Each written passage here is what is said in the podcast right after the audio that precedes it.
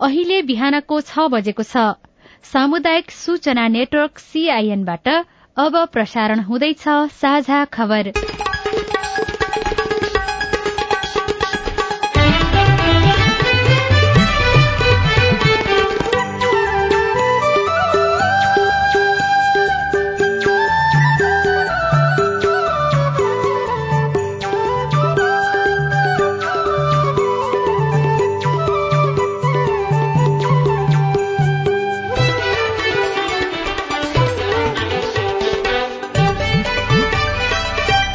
शुभ प्रभात यो सीआईएनको साझा खबर हो। सीता शर्मासँगै राजन रुचालको तपाईँलाई स्वागत छ। सामुदायिक रेडियोबाट देशैभरि एकैसाथ प्रसारण भइरहेको साझा खबर सीआईएन खबर डट कम र मोबाइल एप सीआईएनबाट पनि सुन्न सकिन्छ। आज दुई हजार अठहत्तर साल भदौ तीस गते बुधबार सेप्टेम्बर पन्ध्र तारीक सन् दुई हजार एक्काइस नेपाल सम्मत एघार सय एकचालिस भाद्र शुक्ल पक्षको नवमी तिथि। साझा खबरमा प्रमुख खबरका शीर्षकहरू। बजेट प्रतिस्थापन विधेयक समयभित्र पारित नहुने सरकारले आज मध्यरातीदेखि बजेट खर्च गर्न नपाउने गठबन्धन सरकारको साठी दिन बित्यो मन्त्री परिषद विस्तारमा अझै पनि सकस। कांग्रेस नेतृत्वलाई हस्तक्षेप गर्न युवा पुस्ता तत्पर दशैंलाई अग्रिम टिकट असोज दोस्रो सातादेखि किसानले एक महिनापछि मात्रै मल पाउने। कक्षा बाह्रको परीक्षा आजदेखि हुँदै तीन लाख चौहत्तर हजार विद्यार्थी सहभागी। बाटो बिग्रिएपछि गोर्खाको चुमनुब्रीमा खाद्यान्न अभाव बैंकहरू असोज एक गतेदेखि ब्याजदर बढ़ाउने तयारीमा। कोरोना संक्रमण मुक्त भएका व्यक्तिमा मधुमेहको जोखिम हुने एक अध्ययनको दावी। विश्वमा गर्मी दिनहरूको संख्या बढ़दै हाइटीका प्रधानमन्त्रीलाई देश छाड्न प्रतिबन्ध। र आईसीसी विश्वकप क्रिकेट लीग दुई अन्तर्गतको दोस्रो खेलमा नेपाल ओमानसँग पाँच विकेटले हार्यो।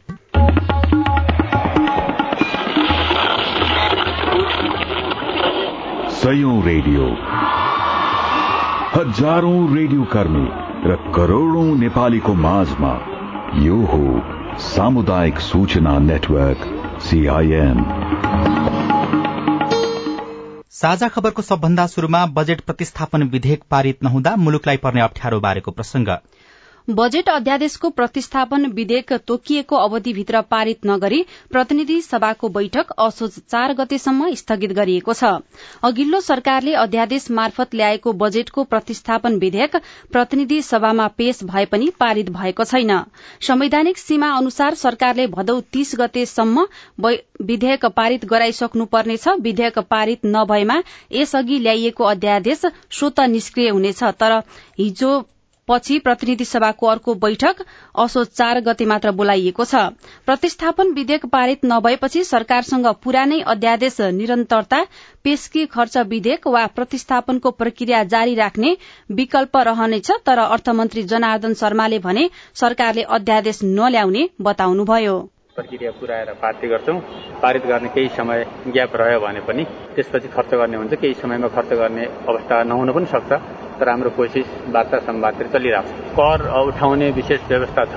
त्यस अन्तर्गत कर उठिरहेको छ। खर्च गर्नलाई पाँच सात दिन नगर्दा पनि अब रोक्नुपर्ने अवस्था आयो भने रोकिनु पनि सक्छ।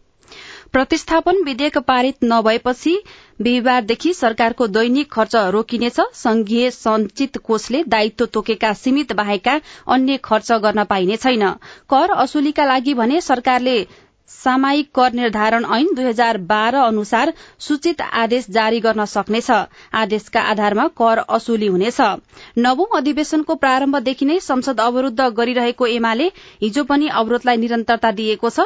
आफ्नो दल विभाजनमा सभामुख अग्नि प्रसाद सापकोटाले समेत भूमिका खेलेको आरोप एमाले लगाउँदै आएको छ। एमाले दलका तर्फबाट कार्यवाहीका लागि पठाइएका सांसदको कार्यवाही रोकिनुको जवाफ सभामुखसँग माग गरेको छ। एमाले संसदीय दलका उपनेता सुभाष चन्द्र नेम्बाङले भने रोस्टम घेर्दा घेर्दै पनि जबरजस्ती संसदको कार्यवाही अगाडि बढ़ाइएको भन्दै असन्तुष्टि जनाउनुभयो। अब त हुँदा हुँदा संसदको बैठक कसरी चल्छ के कार्यसूची ल्याइन्छ सम्म पनि थाहा हुनु छोड्यो। अब तपाईँहरूले देखिराख्नु भएको छ। हामी वेलमा प्रवेश गरेकै हो तर वेलमा प्रवेश गरेकै अवस्थामा आज पास गर्नुपर्ने प्रस्ताव पास भएन र उहाँहरूको जुन आरोप छ त्यो आरोप आफै खण्डित भएन र हामी उभिएको कारणले कुनै पनि कुरा रोकिएको छ र प्रमुख राजनैतिक दलहरूबीच संसदमा जारी द्वन्दका कारण नेपालमै पहिलो पटक राजस्व संकलन र खर्च प्रणालीमा नौलो अभ्यास हुने भएको छ। सरकारले उद्योगी व्यवसायी तथा आम नागरिकबाट कर संकलन गर्नेछ तर त्यो रकम बुधबार मध्यरातीपछि विकास निर्माण वा आम नागरिकको हितमा खर्च गर्न पाउने छैन। प्रतिनिधि सभाले बजेट सम्बन्धी प्रतिस्थापन विधेयक टुंगो लगाउन नसकेपछि बुधबार आजबाट सरकारी खर्च बन्द गर्ने बाटो बन्द हुने भएको छ। संवैधानिक व्यवस्था अनुसार तत्कालीन अर्थमन्त्री विष्णु पौडेलले गत जेठ पन्ध्र गते अध्यादेश मार्फत ल्याएको बजेट बुधबारसम्म संसदबाट अनुमोदन गरिसक्नुपर्छ। तर प्रतिनिधि सभाको बैठक असो चार गतेसम्मका लागि स्थगन गरिएको छ। अध्यादेशको बजेटलाई प्रतिस्थापन गर्न ल्याइएको विधेयकमाथिको छलफल प्रक्रिया प्रमुख प्रतिपक्षी दल नेकपा एमालेको अवरोधका कारण अघि बढ़न नसकेको हो। सार्वजनिक खर्च प्रणालीका जानकार अधिकारीहरूका अनुसार बुधबार रातिसम्म बजेट अन्यलबारे कुनै निर्णय भएन भने सार्वजनिक निकाय बन्द गर्नुपर्नेछ र मुलुक बजेट होलिडे तर्फ जानेछ। अमेरिकामा तीन वर्ष अघि बजेट पारित नभएर त्यहाँका सबै सरकारी कार्यालय बन्द गरी जस्तै नेपालमा पनि त्यस्तै अवस्था सिर्जना भएको छ। पूर्व अर्थ सचिव रामेश्वर खनालले नागरिकसँग कर उठाउन पाइने तर त्यही कारणको करको उपयोग गर्न गर्दै नागरिकको हितका लागि खर्च गर्न नपाउने अवस्था लोकतन्त्र विरूद्धको कदम भएको बताउनु भएको छ। यसको एक मात्रै दोषी एमाले हो उहाँले भन्नुभएको छ। पूर्व अर्थमन्त्री एवं एमाले नेता विष्णु पौडेलले भने समस्या सरकारले सिर्जना गरेको हो जिम्मेवारी उसैले लिनुपर्छ भनेर प्रतिक्रिया दिनुभएको छ। एमाले फुटाउन सभामुखले पदीय हैसियत दुरूपयोग गर्नुभयो त्यसको प्रश्न गर्न हामीले नपाउने भन्दै उहाँले प्रश्न गर्नुभएको छ। अर्थ सचिव मधु मरासिनीले भने यस्तो अवस्थामा चेक काट्न नसक्ने बताउनु भएको छ। सार्वजनिक खर्च गर्ने बाटो अरू नभएको पनि उहाँको भनाइ छ। यो आम जनतासम्म असर पर्ने कुरा हो। जतिसक्दो चाँडो बजेट पास गरिदिन पनि उहाँले आग्रह गर्नुभएको छ। कांग्रेस सभापति शेरबहादुर देवा मुलुकको प्रधानमन्त्री नियुक्त भएको साठी दिन भइसकेको छ। उन्तिस असारमा गठन भएको सरकार दुई महिना बित्दा पनि पाँच मन्त्रीकै भरमा चल्दै आइरहेको छ। सत्ता गठबन्धनभित्रको किचलो र आन्तरिक व्यवस्थापनमा देखिएको चुनौतीपछि उन्तिस असारमा सर्वोच्च अदालतको प्रमादेशबाट प्रधानमन्त्री पदमा नियुक्त हुनुभएका देउवाले दुई महिना बित्दा पनि सरकारलाई पूर्णता दिन सक्नु भएको छैन। देउवा नेपाली कांग्रेस माओवादी केन्द्र जसपा र माधव नेपालको तत्कालीन एमालेको समूह र राष्ट्रिय जनमोर्चाको सहयोगमा प्रधानमन्त्री बन्नु भएको थियो। पाँच दलीय गठबन्धनबाट प्रधानमन्त्री बन्नुभएका देउवाले दुई महिनासम्म पनि पाँचजना नै मन्त्रीका भरमा सरकार चलाइरहनु भएको छ। त्यसमा पनि एकजना राज्य मन्त्री रहेका छन्। प्रधानमन्त्री सहित गर्दा छ सदस्यीय मन्त्री परिषद रहेको छ। मन्त्री परिषदले पूर्णता नपाउँदा सरकारको आलोचना दिनदिनै बढ़दो छ। प्रधानमन्त्री देउवाले सरकारको आलोचना बढ़ेको भन्दै गठबन्धन आबद्ध दलबाट मन्त्रीका लागि नाम पठाउन पटक पटक पटक शीर्ष नेताहरूलाई आग्रह समेत गर्दै आउनु भएको छ। उहाँले गत बिहिबारबाट पनि उहाँले गत बिहिबार पनि निरन्तर जसो गठबन्धन बैठकमा मन्त्रीको सूची दिन नेताहरूलाई आग्रह गर्नु भएको थियो तर गठबन्धन आबद्ध दल माधव कुमार नेपालको दल नेकपा एकीकृत समाजवादी र उपेन्द्र यादवको दल जसपाले मन्त्रीका आकांक्षी धेरै भएको र संख्या समेत बढ़नुपर्ने भन्दै प्रधानमन्त्रीलाई दबाव दिँदै आइरहेका छनृ। कांग्रेस पार्टी दुई हजार तीन सालमा स्थापना गर्दा संस्थापक नेता बीपी कोइरालाको उमेर तेत्तीस वर्षको थियो। स्थापना भएकै वर्ष माघको बाह्र र तेह्रमा कोलकाताको भवानीपुर स्थित खालसा हाई स्कूलमा भएको पार्टीको पहिलो महाधिवेशनमा टंकप्रसाद आचार्य सभापति र बीपी कोइराला कार्यवाहक सभापति निर्वाचित हुनुभएको थियो। छ वर्षपछि दुई हजार नौ सालमा भएको पाँचौं महाधिवेशनमा बीपी कोइराला सभापतिमा निर्वाचित हुँदा अडतिस वर्ष पुग्नु भएको थियो। तिनै बीपी पैंतालिस वर्षको उमेरमा दुई हजार सोह्र साल जेठ तेह्रमा दुई तिहाई जनमतका साथ पहिलो जननिर्वाचित प्रधानमन्त्री बन्नुभएको थियो। बीपी प्रधानमन्त्री भएकै उमेर वरिपरि रहेका कांग्रेसका नेताहरू विश्वप्रकाश शर्मा गगन थापा र प्रदीप पौडेल नेतृत्वमा हस्तक्षेप गर्न अघि सर्नु भएको छ।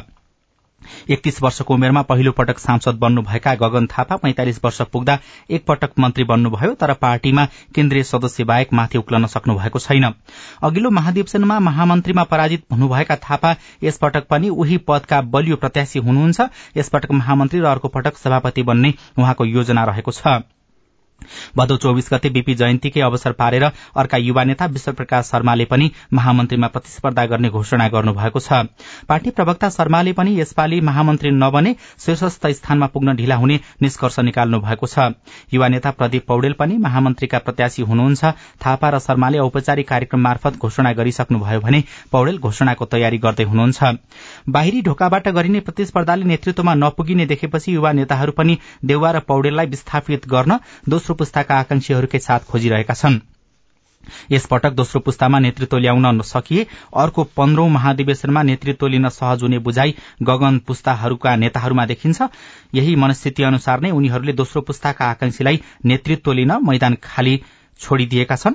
कान्तिपुर दैनिकमा खबर लेखिएको छ। बैंक तथा वित्तीय संस्थाले आउँदो असोज एकदेखि लागू हुने गरी ब्याज दर बढ़ाउने तयारी थालेका छन्। अपेक्षित रूपमा निक्षेप बढ़न नसकेको तर कर्जा प्रवाह बढ़िरहेकाले नयाँ बचत आकर्षित गर्न र पुरानोलाई टिकाइराख्न पनि ब्याज दर बढ़ाउनुको विकल्प नभएको बैंकहरूले बताएका छन्। गत आर्थिक वर्षको अन्तिम दुई महिनादेखि वित्तीय प्रणालीमा तरलता सहज छैन। मुलुकभर मलको चरम अभाव भएको छ। धान गुड्ने बेला देशभरका किसानलाई युरिया र डीएपी वितरण गर्न सरकार असक्षम भएको हो। भदौ असोज र कार्तिकका लागि कम्तीमा एक लाख टन मल अर्थात साठी हजार टन युरिया र चालिस हजार टन डीएपी आवश्यक पर्छ। तर सरकारी अनुदानमा रासायनिक मल वितरण गर्ने कृषि सामग्री कम्पनी लिमिटेड र साल ट्रेडिङ कर्पोरेशनका गोदाम यति बेला रित्तै भएका छन्। चालिस हजार टन युरिया आउँदै भए पनि त्यो एक महिनापछि मात्रै मुलुकभित्र नशुरू हुने देखिएको छ। रासायनिक मल आपूर्ति र वितरण गर्ने प्रमुख संस्थान कृषि सामग्री लिमिटेडको गोदाममा सोमबारसम्म तेत्तीस सय पैंतालिस टन युरिया र बाइस सय पैंतिस टन डीएपी र तीन हजार चौरासी टन पोटास मौजदात रहेको छ। यसले दुई दिनको मात्रै माग धान्न पर्याप्त हुन्छ। कृषि सामग्रीका प्रबन्ध संचालक नेत्र भण्डारीका अनुसार आपूर्तिकर्ताले बदमाशी गरी समयमै मल नल्याउँदा अहिले पनि असहज भएको हो। उहाँका अनुसार साउन भदौको माग पूरा गर्न गत फागुन अन्तिम साता नै साठी हजार टन युरिया आयातका लागि टेण्डर भएको थियो। सो टेण्डरमा जोशी बीच हाउस आपूर्तिकर्ताको रूपमा छनौट भएको थियो। सो कम्पनीले एक सय सैतिस दिनभित्र नेपालका लागि जहाजमा युरिया लोड भएर हिँड्न लागेको प्रमाण पेश गर्नुपर्ने समय पाएको थियो तर कम्पनीले तोकिएको समयमा मल नल्याएपछि कृषि सामग्रीले सत्र दिन समय थप गरेको थियो। सत्र दिनको समयमा पनि मल नआएपछि देशभरका किसानले समयमै मल नपाउँदा आफ्नो बाली नाली बिग्रने चिन्ता व्यक्त गरिरहेका छनृ।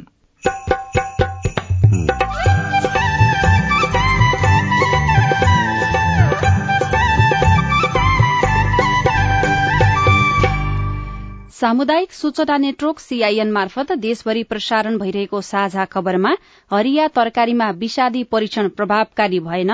म प्राय जसो तरकारी किन्दा ओइलिएका तरकारीहरूमा पनि विषादी उडिसकेको अवस्था एकातिर हुन्छ र त्यस्ता तरकारीलाई पनि प्राथमिक राख्छु। कक्षा बाह्रको परीक्षा आजदेखि तीन लाख चौहत्तर हजार विद्यार्थी सहभागी हुँदै बाटो बिग्रिएपछि गोर्खाको चुमनुबुरीमा खाद्यान्न अभाव लगायतका खबर बाँकी नै छन्। सीआईएनको साझा खबर सुन्दै गर्नुहोला। सुजन तिमीले कोरोना विरुद्धको खोप लगायौ त? छैन नि यति जेल त लाइएन। खै के गर्ने गर्ने भइरहेछ। लौ कस्तो कुरा गरे हो? यस्तो रोगलाई पनि निम्तो दिएर बस्ने हो त? खोपले एक त कोरोना संक्रमण हुनबाट बचाउँछ फेरि केही गरी कोविडको संक्रमण भइहाले पनि जटिलता हुनबाट पनि बचाउँछ। त्यो त सुन्या हो तर तर सर केही होइन। खोप लगाएर ढुक्क भएर सुरक्षित भएर आफ्नो पढाइ व्यवसाय उज्जवल भविष्य सोच्ने बेलामा खोप लगाऊ कि नलगाऊ भनेर पो सोचेर बस्या रहेछ। ऊ त्यो आइरहेकी सबी होइन? ओ सबी हामीलाई नहेरी कता हिँड्या हो? ए तिमीहरू पो म त पूर्ण खोप लगाएको जानकारी दिने डिजिटल विधि क्यूआर कोडको लागि अनलाइन दर्ता गरी क्यूआर कोड समेत पाइसके। म त पढाइको लागि विदेश जाने भए नि। खोप लगाएकोले यात्रा गर्न सहज भयो। र सबैभन्दा महत्वपूर्ण कुरा खोप लगाएकोले मेरो जीवन सुरक्षित छ।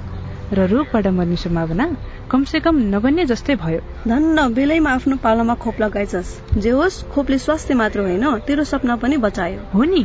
ल पछि भेटौँला है। ओहो विनिता सबीले त मलाई छ्याङ्गै बनाइदिए। खोपले त स्वास्थ्यसँगै अरू कुरालाई पनि फाइदा पुर्याउँदो रहेछ है। अब त म पनि खोप लगाउने हो। भविष्यको सपना सजाउने हो। कोविड विरुद्ध खोप लगाऊ आफ्नो स्वास्थ्य र सपना दुवै जोगाऊ नेपाल सरकार स्वास्थ्य तथा जनसङ्ख्या मन्त्रालय राष्ट्रिय स्वास्थ्य शिक्षा सूचना तथा संचार केन्द्र र सेभ द चिल्ड्रेनद्वारा जनहितमा जारी। सर्वोत्कृष्ट युरोपेली तथा नेपाली चलचित्र महोत्सव न्युफ दुई हजार एक्काइसमा सहभागी हुनका लागि सूचना।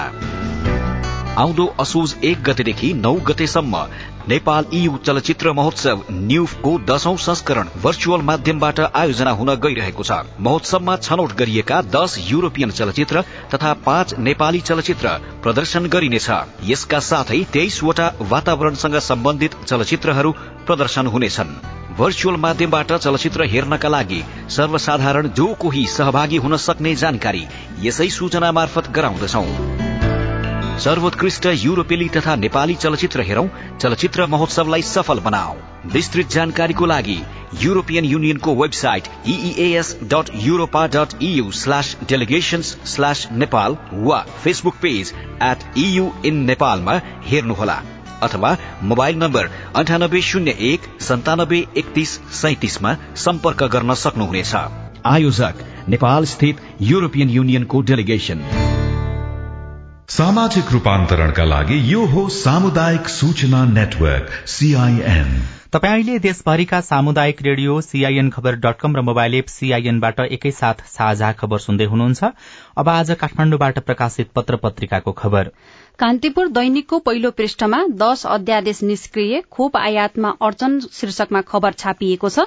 औषधि ऐन सम्बन्धी अध्यादेश निष्क्रिय हुने भएपछि कोरोना विरूद्धको खोप खरिद र आयात प्रक्रिया झन्झटिलो हुने भएको छ। अघिल्लो सरकारले सहज खोप आपूर्तिका लागि औषधि ऐन संशोधन गरेर अध्यादेश ल्याएको थियो। संसदमा पेश भएको यो अध्यादेश बिहिबारबाट निष्क्रिय हुँदैछ। संविधानको धारा एक सय चौध अनुसार अध्यादेश सक्रिय राख्न संसदको दुवै सदनले स्वीकृत गर्नुपर्छ। अध्यादेश संसदमा पेश गरेको साठी दिनभित्र प्रतिस्थापन विधेयक प्रमाणीकरण गरिसक्नुपर्ने व्यवस्था छ। साउन तीनमा संसदमा पेश भएको यो सहित दश अध्यादेश स्वीकृत गराउने प्रक्रिया अघि नबढ़ाएका कारण भोलिदेखि स्वत निष्क्रिय हुने भएका छनृ। बाह्रौं राष्ट्रिय जनगणनाको पहिलो चरण अन्तर्गत आज घर तथा परिवार सूचीकरण शुरू हुँदैछ। त्यसका लागि केन्द्रीय तथ्याङ्क विभागले आठ हजार पाँच सय सुपरिवेक्षक खटाएको छ। सूचीकरणमा घर परिवारमा अक्सर बसोबास गर्ने सदस्य महिला पुरूष र यौनिक तथा लैंगिक अल्पसंख्यकको संख्या भरिने आजका धेरैजसो पत्र पत्रिकामा खबर छापिएको छ। दशैं नजिकिँदै गएपछि अग्रिम टिकट बुकिङ खुलाउने बारे सरकारी निकाय र यातायात व्यवसायी बीच छलफल शुरू भएको छ। यही भदौ एक्काइसमा प्रधानमन्त्री कार्यालयमा दशैंका लागि अग्रिम टिकट खुलाउने बारे छलफल गरिएको थियो। छलफलमा यातायात व्यवस्था विभागका महानिर्देशक नवराज घिमिरेले असोज दोस्रो साताबाट अग्रिम बुकिङ खुलाउन प्रस्ताव पेश गर्नुभएको थियो तर यसबारे औपचारिक निर्णय भने भइ नसकेको विभागले जनाएको छ। कान्तिपुर दैनिकमा चुबुनुबुरीमा बाटो न खाद्यान्न शीर्षकको खबर छापिएको छ। अब्दुल्लाह मियाले लेख्नु भएको खबरमा पहिरोको उच्च जोखिममा रहेका उत्तरी गोर्खाको चुमनुबुरी गाउँपालिकामा बस्ती सुरक्षित ठाउँमा सार्ने व्यवस्था मिलाइदिन स्थानीय बासिन्दाले संघीय सरकारको ध्यानकर्षण गराएको उल्लेख छ। गत असारको पहिरोका कारण बस्तीहरू जोखिममा छन् भने घोडेटुर समेत पुरिएका छन्। चुमनुब्री गाउँपालिकाका प्रतिनिधिहरूले अर्थमन्त्री जनार्दन शर्मा र ऊर्जा मन्त्री पम्फा भूषाललाई भेटेर जोखिममा जोखिममा रहेका बस्ती सुरक्षित ठाउँमा सार्न बजेटको व्यवस्था गर्न नदी नियन्त्रण र खाद्यान्नको व्यवस्था गरिदिन ध्यानकर्षण गराएको भनिएको छ। त्यस्तै नयाँ पत्रिका दैनिकमा एमाले सांसदद्वय पाण्डे र भट्टले एकीकृत समाजवादी रोज्न पाउने भनेर खबर लेखिएको छ। सर्वोच्च अदालतले एमाले सांसदद्वय सोमप्रसाद पाण्डे र शारदा देवी भट्टलाई नेकपा एकीकृत समाजवादीको सदस्य बन्न कुनै रोक नलगाउन अन्तरिम आदेश गरेको छ। न्यायाधीशद्वय ईश्वर प्रसाद खतिवड़ा र नहकुल सुवेदीको मंगलबारको इजलासले दुवैको रिट उप माघ बमोजिम अन्तरिम आदेश दिएको हो। यससँगै एकीकृत समाजवादीको सांसदको संख्या तेइस पुग्ने भएको छ। पाण्डे प्रतिनिधि सभा र भट्ट राष्ट्रिय सभाका सदस्य हुनुहुन्छ। त्यस्तै कान्तिपुर दैनिकमा अर्को खबर छापिएको छ। अविश्वासको प्रस्ताव एक साता धकिलिएको सम्बन्धी बागमती प्रदेशमा नयाँ सरकार गठनका लागि विपक्षी गठबन्धनले एक साता कुर्ने पर्ने भएको छ। एकल बहुमत रहेको एमाले विभाजन भएसँगै अष्टलक्ष्मी साके नेतृत्वको प्रदेश सरकारलाई सदनबाट विश्वासको मत लिनुपर्ने बाध्यात्मक अवस्था सिर्जना भएको छ। विपक्षी गठबन्धनको बैठकले मुख्यमन्त्री साकेलाई विश्वासको मत लिनका लागि एक साताको समय दिने सहमति गरेको खबरमा भनिएको छ। अनि अर्को खबर पूर्व मुख्यमन्त्री पोखरेल विरूद्ध अपहरण आरोपीमा आरोपमा जाहेरी शीर्षकको खबर छ। लुम्बिनी प्रदेशका पूर्व मुख्यमन्त्री शंकर पोखरेल सहित चारजना विरूद्ध अपहरण तथा शरीर बन्धक सम्बन्धी किटानी जाहेरी परेको छ। प्रदेश सांसद विमला कुमारी खत्री ओलीले तत्कालीन मुख्यमन्त्री पोखरेल सहितले साउन पन्ध्र गतेदेखि पाँच दिनसम्म आफूलाई दाङबाट ल्याएर बन्धक बनाएको जिक्री गर्दै जाहेरी दिनुभएको हो। उहाँले पोखरेलका साथै एमालेका प्रदेश प्रमुख सचेतक भूमेश्वर ढकाल तत्कालीन मुख्यमन्त्रीको सचिवालयमा कार्यरत तिरन गौतम र एमाले दाङका नेता मानबहादुर रावतलाई पनि कार्यवाहीको माग गर्नुभएको छ। साझा खबरमा अब प्रस्तुत छ कोरोना क्याप्सुल।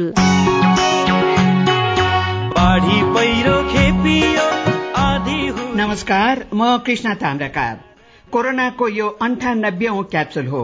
आजको क्याप्सुलमा तीनवटा डोजहरू छन्। आजका डोजहरू कोरोना रोकथामका लागि काठमाडौँको किर्तिपुर नगरपालिकाले शुरू गरेको मास्क अभियानको जानकारी दिन तयार पारिएका छन्। कोरोना क्याप्सुलका आजका डोजहरू दिँदै हुनुहुन्छ किर्तिपुर नगरपालिकाका मेयर रमेश महाजन। कोरोना संक्रमण दर घटे पनि मुखमा मास्क लगाउन र हिँड्दा भौतिक दूरी कायम राख्नुपर्छ भन्ने सबैलाई थाहा छ। तर मास्क लगाउन अल्छी मान्नेहरू अझै पनि धेरै छन्। त्यसैले किर्तिपुर नगरपालिकाले मास्क लगाउन मन नगर्नेहरूलाई रोक्न नयाँ अभियान शुरू गरेको छ। नगरपालिका क्षेत्रमा मास्क बिना प्रवेश निषेध अभियान।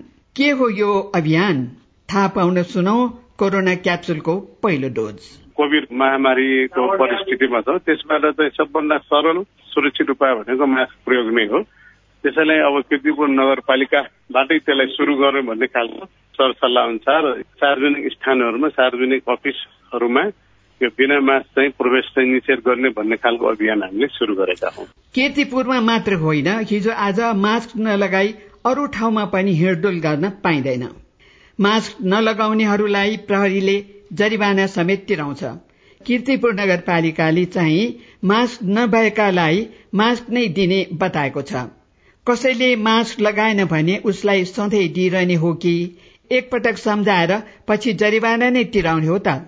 कोरोना क्याप्सुलको दोस्रो डोज यसै विषयमा छ। मास्क चाहिँ हामी दिन्छौँ उपलब्ध गराइदिन्छौँ त्यो लाउनलाई अनुरोध पनि गर्छौँ। अहिले प्रायः जसोसँग अहिले मास्क छन् तैपनि मास्कलाई राम्रोसँग चाहिँ लगाउने धेरै चाहिँ भेटिएको छ यसो भन्ने बित्तिकै मास्क लाउनु पर्छ भने खल्तीबाट निकालेर हतार पत्तर लगाइहाल्ने गरिएको छ त्यसरी हामीले सुरु गरेका छौँ। मलाई चाहिँ लाग्छ हाम्रा नागरिकहरू पनि अहिले जिम्मेवार भएकोले त्यस्तो चाहिँ नगर्ला भन्ने हाम्रो अपेक्षा छ। अभियान शुरू भएको एक हप्ता हुँदा पहिले भन्दा मास्क लगाउने बढे त। सुनौ कोरोना क्याप्सुलको तेस्रो डोज। एकदम बढ्या छ। यो पहिले पनि हाम्रो किर्तिपुरमा चाहिँ करिब अस्सी प्रतिशत जतिले मास्क लाउने गरेको थियो। अब यो चाहिँ सुरु भएको छ। अब यसलाई चाहिँ अब दुई हप्ता अथवा तिन हप्ता पछि हामी एउटा फेरि ऱ्यान्डम स्याम्पलिङ चाहिँ हामी लिन्छौँ। त्यसपछि चाहिँ थाहा हुन्छ यसको प्रगति कस्तो भएको छ भन्ने कुरो। नगरपालिकाभित्र प्रवेश गर्ने सड़क एउटै हुँदा त कसले मास्क लगायो र कसले लगाएन भन्ने सजिलै थाहा हुन्थ्यो। तर किर्तिपुर नगरपालिका क्षेत्रमा पस्ने अनेक सड़क र ठाउँहरू छन्। नगर क्षेत्रमा छिर्ने मानिसले मास्क लगाए नलगाएको अनुगमन चाहिँ कसले कसरी गर्छ त? सुनौ कोरोना क्याप्सुलको चौथो तथा अन्तिम डोज। अहिलेलाई हामीले सबै नाकाहरूमा त्यसरी हामीले गरेका छैन। विशेष हाम्रो यो बजार एरिया र हामीले अफिसहरूमा हामी त्यो चाहिँ टार्गेट राखेका छौँ अहिले। जहाँ जहाँ हामीले मान्छे साथीहरू खटाइरहेका छौँ उहाँहरूले नै त्यो अनुगमन पनि गर्नुहुन्छ। र ठाउँ ठाउँमा हामीले नेपाल प्रहरीको हाम्रो भलिन्टियरहरू हो उहाँहरू चाहिँ खटिरहनु भएको छ।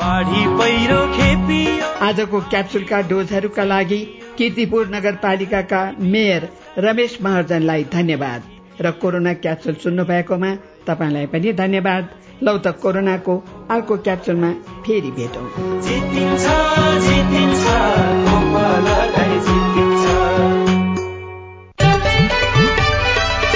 साझा खबरमा अब विदेशको खबर कोरोना भाइरसको संक्रमण मुक्त भएका व्यक्तिमा मधुमेहको जोखिम उच्च भएको पाइएको छ। कोरोना संक्रमितको उपचारमा आवश्यक स्टेरोइडको प्रयोगले संक्रमण मुक्त भएका व्यक्तिमा मधुमेह भएको पाइएको अध्ययनले देखाएको छ। एक सय सत्ताइस जनामा गरिएको अध्ययनले तेह्रजना अर्थात दश प्रतिशतमा कोरोना संक्रमण अघि मधुमेह नभएको तर पछि उनीहरूमा मधुमेह भएको देखाएको छ। विश्वमा अत्यधिक गर्मी दिनहरूको संख्या सन् उन्नाइस सय अस्सीको दशकता दोब्बर भएको पाइएको छ। विश्वमा अस्सी डिग्री सेल्सियस भन्दा बढ़ी तापक्रम भएका दिनहरूको संख्या दोब्बर भएको पाइएको बीबीसीले जनाएको छ। पचास डिग्री वा त्योभन्दा माथिको तापक्रम मध्यपूर्व र गल्फ क्षेत्रमा बढ़ी मापन भएको छ। अत्यधिक तापक्रम मापन हुने क्षेत्रहरू पनि बढ़ेका छन्। बढ़दो तापक्रमले मानव स्वास्थ्य र जीवनशैलीमा गम्भीर चुनौती खड़ा गरेको खबरमा उल्लेख गरिएको छ।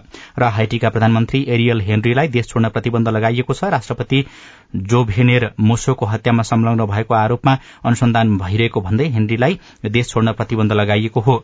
गत सात जुलाईमा राष्ट्रपति मोसोको हत्या भएको थियो। मोसोको हत्या आरोपमा पक्राउ परेका व्यक्तिसँग घटनाको एक घण्टापछि निकै पटक फोनमा कुराकानी भएको भन्दै प्रधानमन्त्री हेनरीलाई अनुसन्धानको दायरामा ल्याइएको अन्तर्राष्ट्रिय संचार माध्यमले जनाएका छन्। साझा खबरमा अब खेल खबर आईसीसी विश्वकप क्रिकेट लीग दुई अन्तर्गत ओमानसँगको एक दिवसीय खेलमा नेपाल पराजित भएको छ। हिजो भएको दोस्रो खेलमा नेपाल घरेलु टोली ओमानसँग पाँच विकेटले पराजित भएको हो। नेपालले दिएको एक सय सन्तानब्बे रनको लक्ष्य ओमानले एकतीस ओभर एक बलमा मात्र पाँच विकेट गुमाएर पूरा गरेको थियो। ओमानको जितमा जतिन्दर सिंहले एक सय सात रनको शतकी इनिङ्स खेल्नु भएको थियो। टस जितेर पहिले ब्याटिङ गरेको नेपालले सत्तालिस ओभर चार बलमा अल आउट हुँदै एक सय छयानब्बे रन बनाएको थियो। नेपालका लागि ओपनर आसिफ शेखले नब्बे रनको अर्धशतकीय इनिङ्स खेल्नु भएको छ। आसिफको यो एक दिवसीय अन्तर्राष्ट्रियमा पहिलो अर्धशतक समेत हो। च्याम्पियन्स लीग फुटबल अन्तर्गत समूह चरणको पहिलो खेलमा इंग्लिश क्लब म्यान्चेस्टर युनाइटेड पराजित भएको छ। गैराती भएको खेलमा युनाइटेड स्विस क्लब योङ बोइजसँग दुई एक गोल अन्तरले पराजित भएको हो। र श्रीलंकाका बलर लासिद मालिङ्गाले सबै खाले क्रिकेटबाट सन्यास घोषणा गर्नु भएको छ। मालिङ्गाले हिजो सामाजिक सञ्जालबाट सबै खाले क्रिकेटबाट सन्यास घोषणा गर्नु भएको हो। हरिया तरकारीमा विषादी परीक्षण किन प्रभावकारी भएन? रेडियो रिपोर्ट स्वस्थ जीवनशैली सम्बन्धी सन्देशहरू खबर र कार्टुन पनि बाँकी नै छ। सीआईएनको साझा खबर सुन्दै गर्नुहोला। शरीर हुन्छ अङ्ग भङ्ग जसले तेजाब छर्छ। तेजाब हानि शरीरका संवेदनशील अङ्ग। वर्ष जेल दस लाख क्षतिपूर्ति भर्छ तेजाब हानि जसले मानवीय क्षति गर्छ। तेजाबको कारणबाट पीडितको ज्यान गए।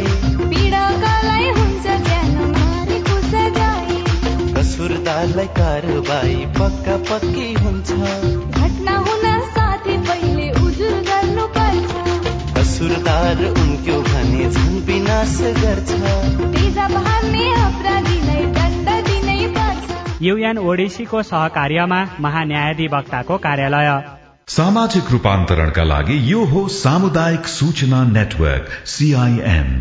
साझा खबरमा अब हरिया तरकारीमा हुने विषादीको प्रसंग सरकारले तरकारीमा प्रयोग हुने विषादी कम गर्न भन्दै देशका सात ठाउँमा विषादी परीक्षण प्रयोगशाला निर्माण गरेको छ। तर प्रयोगशालाको काम प्रभावकारी नहुँदा उपभोक्ता भने विषादीयुक्त तरकारी खान बाध्य छन्।